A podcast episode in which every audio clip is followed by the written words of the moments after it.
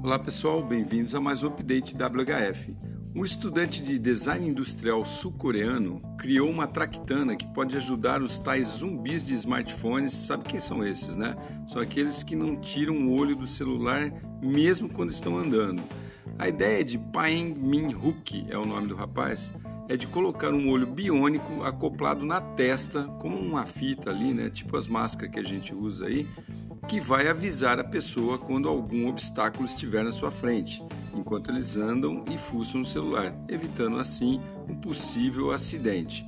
Esse olho é um dispositivo óptico que responde ao movimento da inclinação da cabeça quando movimentada para baixo ativando uma microcâmera que faz a leitura do espaço e, ao identificar objetos à sua frente, soa um alarme para o desavisado ali, o distraído. O negócio é bem feio, parece uma bola de snooke com elásticos e fios para fixar na cabeça. Mas de repente podia ser até um boné bem transado, né? Olha aí o Paeng Min Hook, mostra para Nike, quem sabe vir alguma coisa.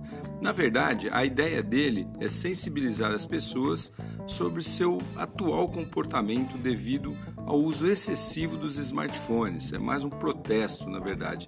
E ele não está pensando em comercializar isso por enquanto, mas vai saber se isso realmente não poderá ser útil daqui a um tempo. Só vendo mesmo, né?